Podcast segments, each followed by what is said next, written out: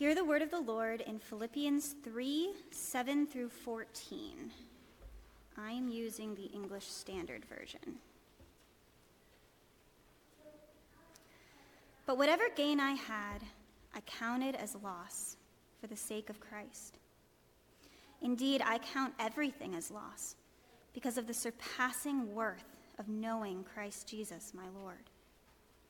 For his sake, I have suffered the loss of all things and count them as rubbish, in order that I may gain Christ and be found in him, not having a righteousness of my own that comes from the law, but that which comes through faith in Christ, the righteousness from God that depends on faith, that I may know him and the power of his resurrection and may share his sufferings, because like, becoming like him in his death, that by any means possible I may attain the resurrection from the dead. Not that I have already obtained this, or am already perfect, but I press on to make it my own, because Christ Jesus has made me his own.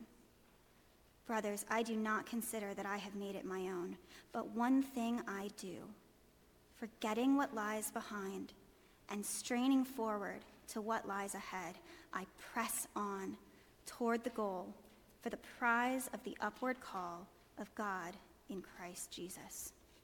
This is the word of the Lord.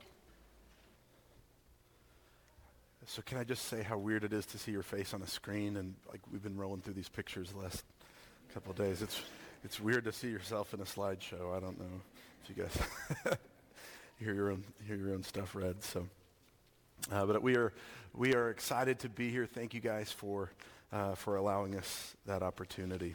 Um, it's it's good to be with y'all. Uh, okay, so wait, do y'all use do y'all use the word y'all around here? That's that's a an interesting question. Like second person plural, do you use the word y'all? Who who does? Who there's a few of you. Okay, okay, because it's a really good word. I, I was reading about it. It's it's a really helpful thing. English never came up with a second person plural word. Most every other language has, you know, a second person plural. We don't have it. So so some of you guys say you all or I think use guys is a thing in other places. Uh, I don't know what, what you guys use, but um, y'all, is, if, even if I don't mean to, I'm probably going to just say it. So, um, but it, has been fun. We've, we've learned a few new words kind of from our time uh, being around here, um, words that I'd never heard before. Um, kitty corner? Is that? Okay, I, I got to hear that one uh, a few times. The, the thing that's adjacent, across the street adjacent, is you guys say, do you guys all say kitty corner? Is that, okay, yeah. In Texas, they say caddy corner. I guess it's just a grown-up kitty, but it's caddy, caddy corner is what we, we say. Or, or the, the, the thing, machine that water comes out that you drink, what do you guys call that? I've, I heard somebody call it a bubbler. Or, there's a bubbler over here. Okay, good. I, saw, I heard it at some point uh, up here, at one, and so I, that was a new word uh, for me. Or, what do you guys call um, carbonated sugary drinks? Pop. Okay, pop is, yeah. Some of you guys say sodas. Um, just a disclaimer, anybody from Texas, we call everything Cokes. So Cokes is the word for every, so if you ever hear me say that, it's, I'm meaning the, the general, uh, general term for all things soda or pop. Uh, it's a Coke. So, so let me just give you a very Texas sentence. This is, you'll hear something like this a lot. Hey, do y'all want to go to that store caddy corner to the church and get a Coke? sure, a person would respond. What kind of Coke do you want? A Dr. Pepper. you guys know what Dr. Peppers are, right? Yeah, okay. They're the, they're the official Coke of Texas. So, um, but it, it really has been, been fun. So this morning, um, I want to take you guys uh, on, on a blast from the past. And, and I need you to participate to tell me if you were in high school or college, anywhere from the 60s to the two th- early 2000s, I want you to raise your hand. 60s? Okay, that's a lot of you guys. Good. Uh, Okay, do you remember, I'm going to show you a picture. I want to see if you guys recognize these things. Do you guys, you guys know those things? What are those called? Cliff Notes. Yeah. Okay, perfect. Um, these little books helped lots of people prepare when they didn't do what they were supposed to do, right? They were uh, kind of last minute, hey, have you got the Cliff Notes for, for that? And uh, you could read the little book without having to read the big book, and it would give you all the main points, all the things that you needed, needed to know. All right, so if you were in high school or college in the 2000s and uh, beyond, I want you to raise your hand. So, okay, there's got to be a couple of you. Good. There's, yeah. Okay, thank you. Good. Um, you guys don't use Cliff Notes anymore. What do you guys use? What, what's, what are they called now? Wikipedia, Google, uh, Spark Notes. As anybody knows, Spark Notes is what students use now. They've never, they've never seen the uh, Cliff Notes book because why would you buy a book? You can, uh, you wouldn't have to do that. You just go to Spark Notes. And Spark Notes even have videos, so you don't even have to read. You can just watch the Spark Note video that tells you about the book you were supposed to read. It's, it's great.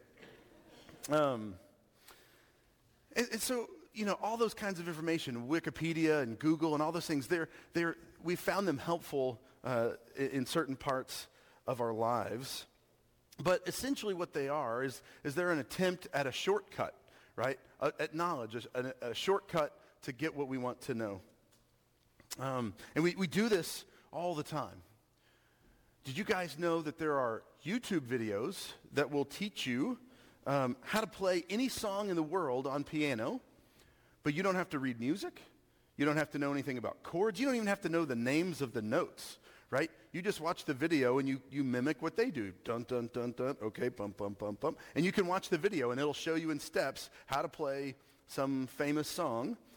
You don't have to know anything about piano. You can learn how to play that song. You don't know anything about that song, but you can know how to play it by watching YouTube. Or, or maybe you do what I do all the time. Uh, I call myself a YouTube mechanic, right? Anytime something goes wrong in my car, I Google it. Why does it make this sound? Why is it doing this? And you start going through the list of things that it could possibly be. And then you type in the name of your car and changing lugs on whatever. And guess what? There's going to be some, some really smart guy who's made a video for the rest of us on how to do it. So I can do anything on my car as long as there's a YouTube video and it takes me three times as long as the video shows me how to do it, because I'm not an expert. I'm not a true mechanic, but I've taken a shortcut to knowledge. Um, I, I, you don't want me working on your car, right? I don't have any true expertise. I, am not a, I'm not a, I don't have wisdom in, in fixing anything, right? You don't want me working on your house, but I can figure it out by a YouTube video. Um, I, I can do those things. I've taken a shortcut to some basic knowledge. And, and you and I live in a, in, a, in a culture of shortcuts, right? WebMD has made us all doctors, right? We can, we can go to the doctor and tell them, hey, I already know what I have. I looked it up and this is the thing, right? Here, here you go. Um, we want what we want in a hurry. We don't want to have to go through the process of, of actual knowledge, of actual wisdom. It's just giving you the shortcut to that. Um, we expect everything to be rushed, everything to be expedited, everything faster, everything quicker. And, and I will say that, the, that this kind of culture of immediacy has been, has been good. We've seen benefits in, in things like our computer download speeds, right? And if you remember the beginning of the internet, right, in the dial- dial-up time, right, we love things that are going faster than they used to be. Um, and we love that we can get medical tests online, right? We can get an email when it tells us the, the results of something, right? It's, it's, it's pretty nice in some things. But, but I will tell you that I think, I think this culture of shortcuts has been bad uh, for a lot of the m- matters of faith, things about our spiritual lives. And this morning I want to suggest to you that, that our faith is meant to be a lifelong journey, um, one then there's no shortcuts in it, right? I, I, it's important that we don't try to skip through the different parts of, of the journey, the parts of, uh, of, our, of our, our, spiritual life. We don't, we don't try to take shortcuts through that. And so I want to pray for a time together as we go to God's Word, um, and then we'll look at Psalm 120. Let's pray together.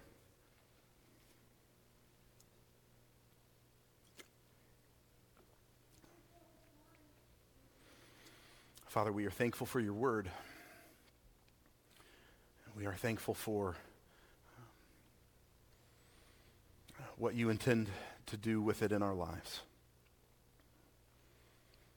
Father, we, we need your hope. We need your wisdom. We need the words of truth.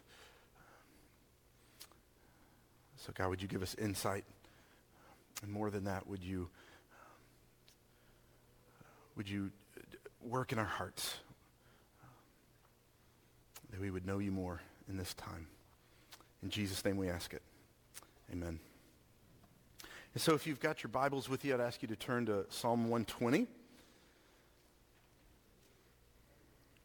We're going to read uh, all seven verses. The Song of Ascents. I call on the Lord in my distress, and he answers me. Save me, Lord, from lying lips and from deceitful tongues. What will he do to you, and what more besides you deceitful tongue? He will punish you with a warrior's sharp arrows, with burning coals of the broom bush. Woe to me that I dwell in Meshech, that I live among the tents of Kedar. Too long have I lived among those who hate peace. I am for peace, but when I speak, they are for war. So I already know what you're thinking. this was not the passage I was expecting for this morning, right? It's a little, little weird. Well, hopefully I can, I can give you a little bit of background. I want to tell you a little bit about Psalm 120 as we go, and, and maybe it'll make a little more sense as we, as we move forward.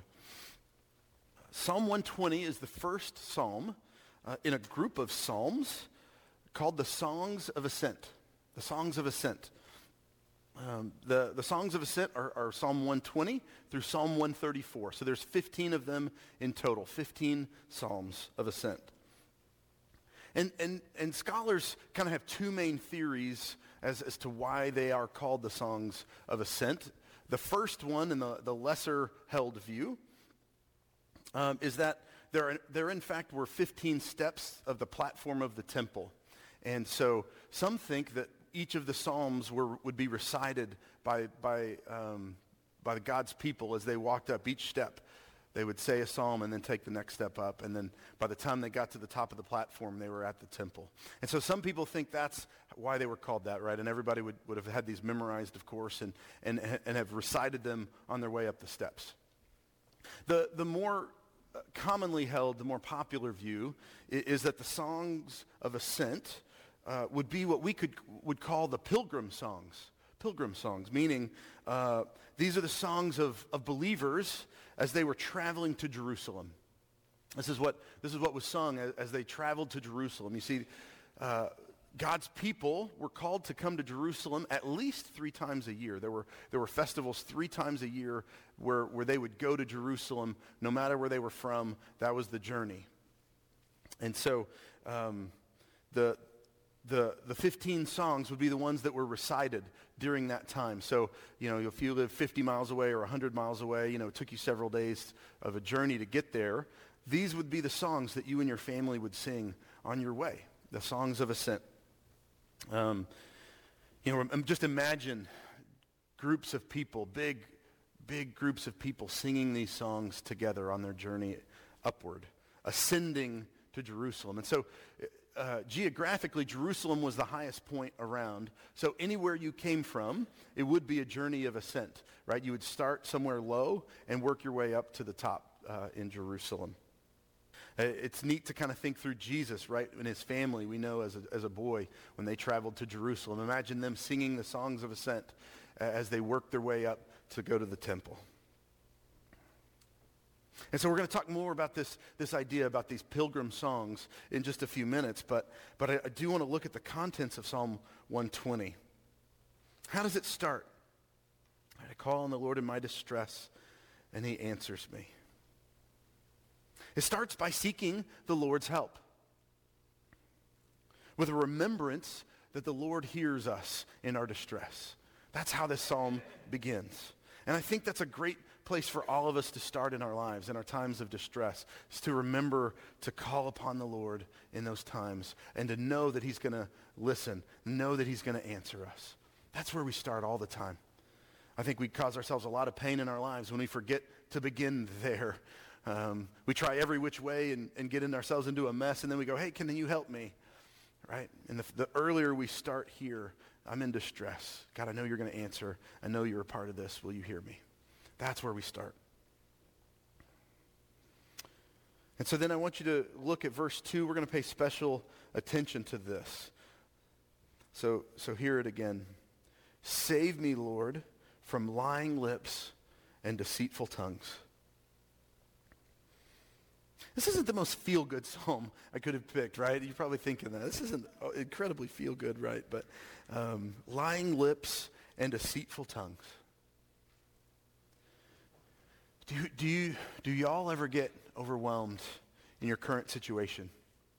Do you ever look at the world around you and think, I, I just can't handle this. I don't know where, I don't know what we're doing here. I don't know where we are. I don't know how to, how to handle this situation. We live in a, a lawless, heartless world of fake news, right? Who knew that was a thing?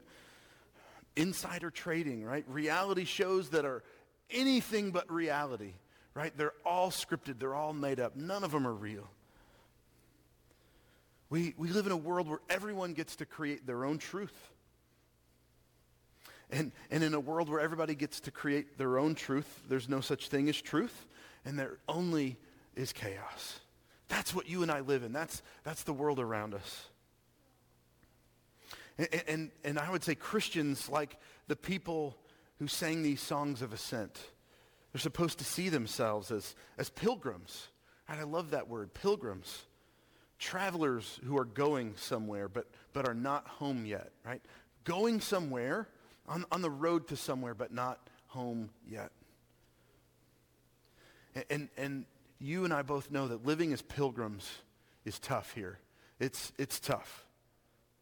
You, you and I are in a society that wants us to acquiesce to this place, to, to take our shoes off and to feel at home and, and, and, and to get comfortable here to, to settle down and to be content, to find this as our home.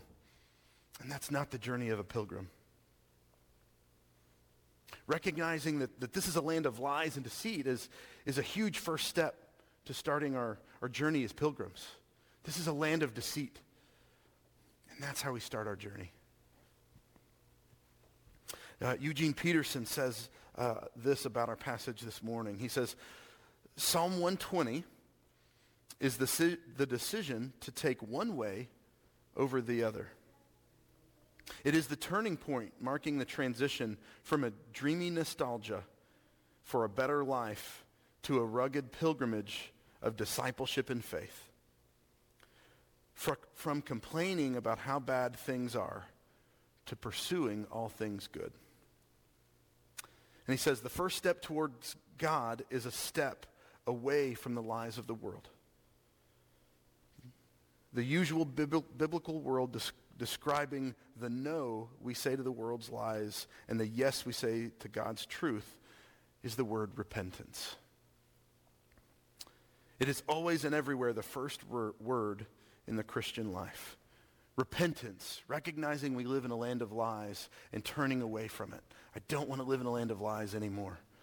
Right? That's the first step of the pilgrim journey, recognizing that this isn't the home we're supposed to be in and going somewhere else. This is a turning point for us.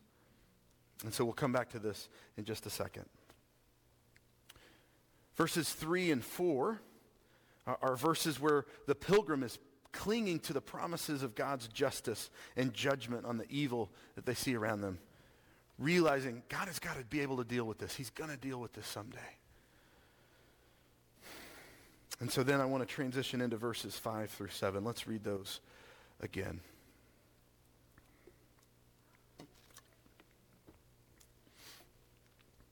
Woe to me that I dwell in Meshech, that I live among the tents of Kedar.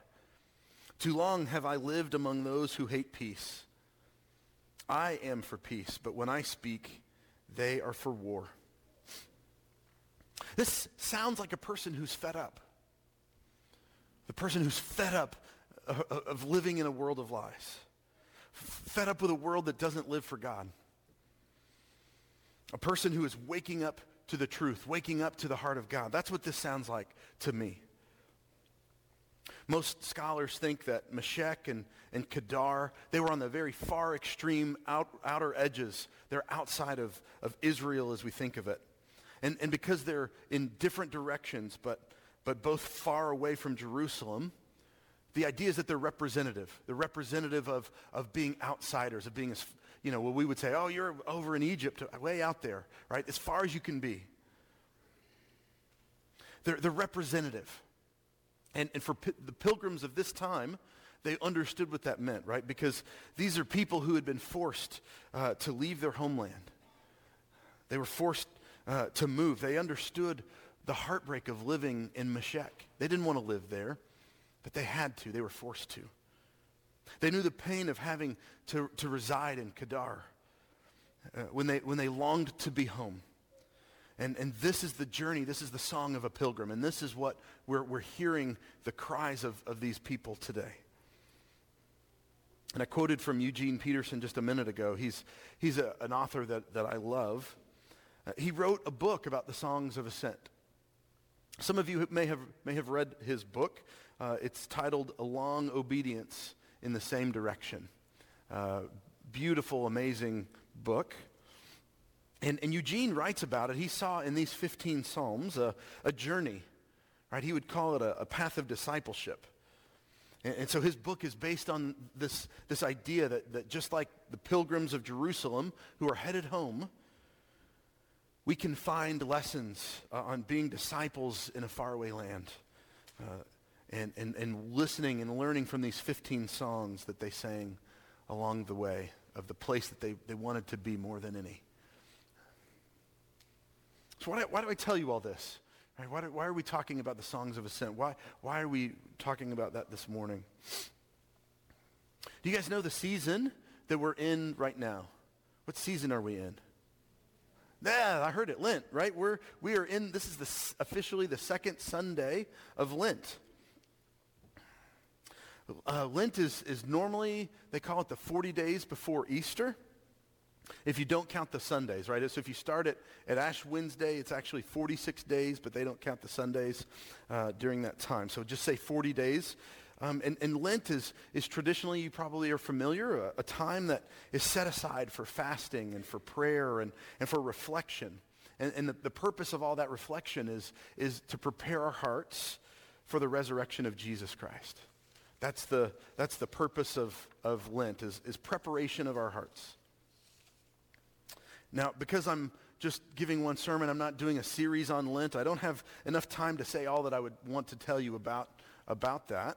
But, but I'll just, just tell you that I think Lent, um, even though, all right, it's not in Scripture or anything like that, I think as long as Lent isn't observed in some legalistic, you know, browbeating, uh, make yourself, uh, you know, trying to earn some sort of forgiveness or God's love or anything like that, I, I think if we're not doing those things, I think it can be very helpful. I think Lent can be a helpful process. Right? The journey to the cross, the journey to the resurrection. And, and so just quickly, I want to share a little bit of why I think that's helpful. Um, in, in, the New Testament uh, passage that we, we read this morning, we got to hear the heart of Paul. We got to hear kind of the heart of why he got out of bed in the morning. What did he do? Why was he doing what he did? What was his passion, right? What was, what was his focus in life? And, and if, you heard, if you heard it, you would, you would know his answer was to know Christ. I want to know him. I want to know everything about him. I want to know the, the sufferings. I want to know the power. I want to know the resurrection. I want to know everything about Christ. That was his motivation.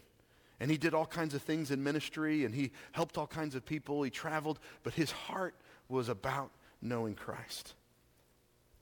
In fact, he, he tells us in that passage that everything else is garbage right? Everything else in my life, all the achievements that I had, all the status that I had, it's all garbage. I just want to know Christ now.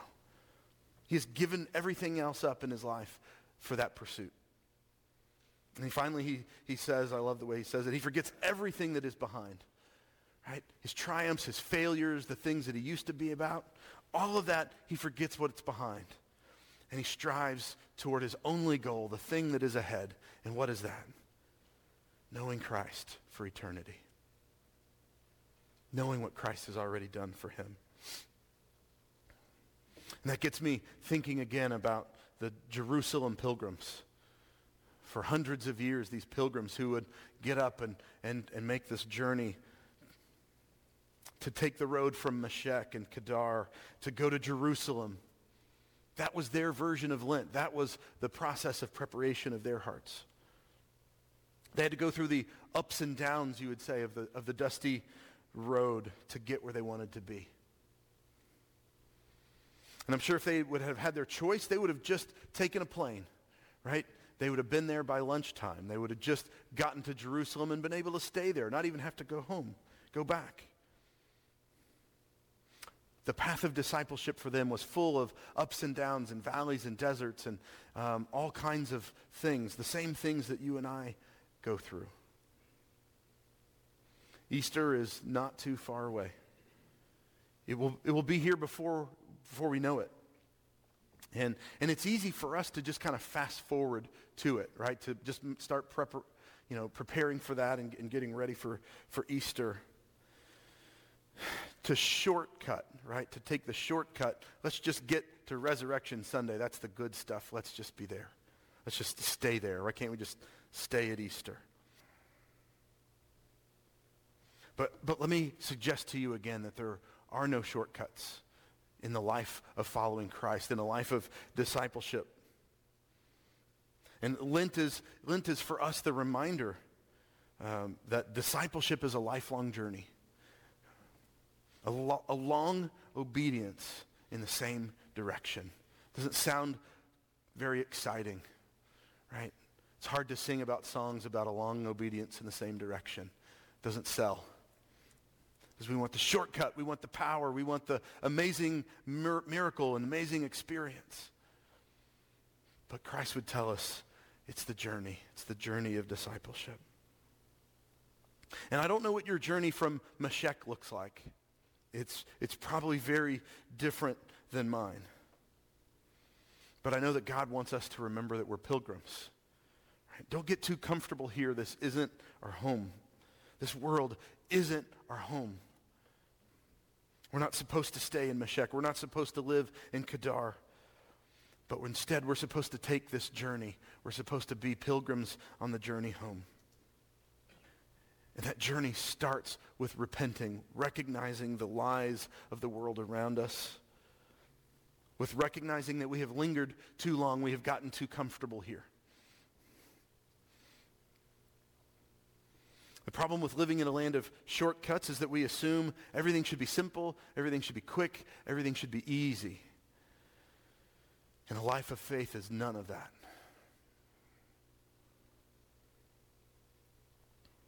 It's a, it's a lifelong journey, right, where you and I have to decide every day. We have to just surrender to God. We have to surrender to his plans. And again, this doesn't sell well.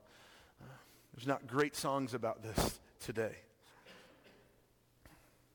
We get up and we have to reject the lie that this world has everything that we need and everything we could ever want. Because that's the message that we're, we've been given. We have to reject. We have to seek him. We have to uh, recognize that he alone is enough. So let us turn away from the lie that we have everything that we need, that, that this is the best possible thing for us. We have to reject that lie. We have to turn away and walk the, lo- the road of a pilgrim. And so we focus. What lies have we been following? What lies have, have led you from Christ in this season, in your life lately? What have you been following? I know there are plenty in my own if I stop and reflect, which is what we're supposed to be doing now. Reflecting. What, what lies have I been listening to?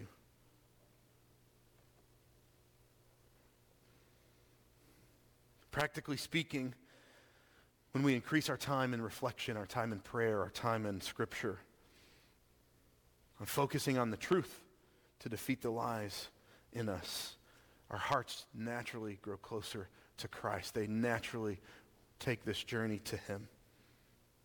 Pilgrims have always used prayer and scripture and reflection. And that is still the call for us today.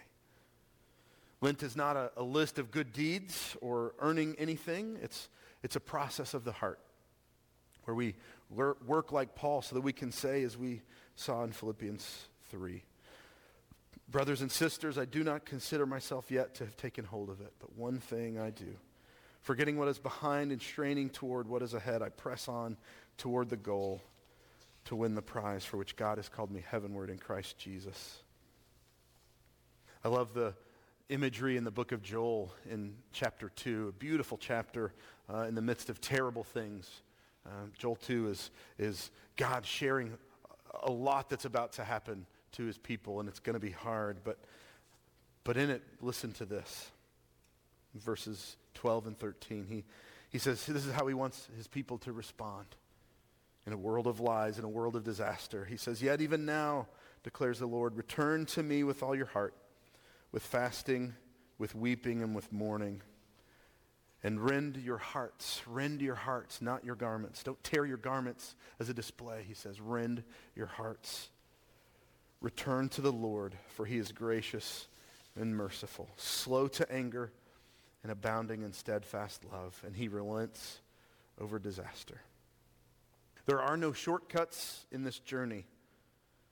But one thing is always clear, and it is my prayer for us this, this Lenten season that you would see the Lord as, his, as a merciful Father calling you home, urging you to return because he is gracious and merciful.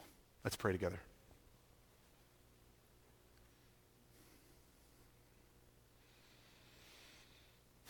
Father, we we know the promise of Joel 2 as well, that you tell us you will restore the years that the locusts have eaten.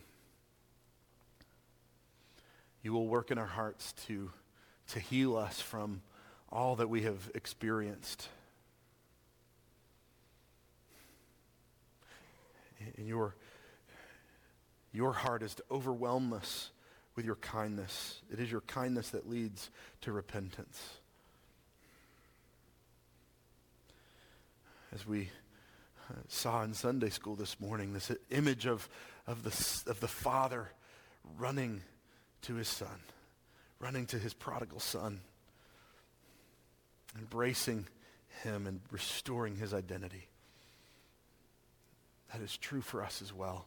And so where our hearts have embraced the lies of this world, where our, our hearts have chased after other things, would you restore us? Would you bring us home would you help us to return because you are gracious and merciful? Thank you, Father. We ask this in Jesus' name. Amen.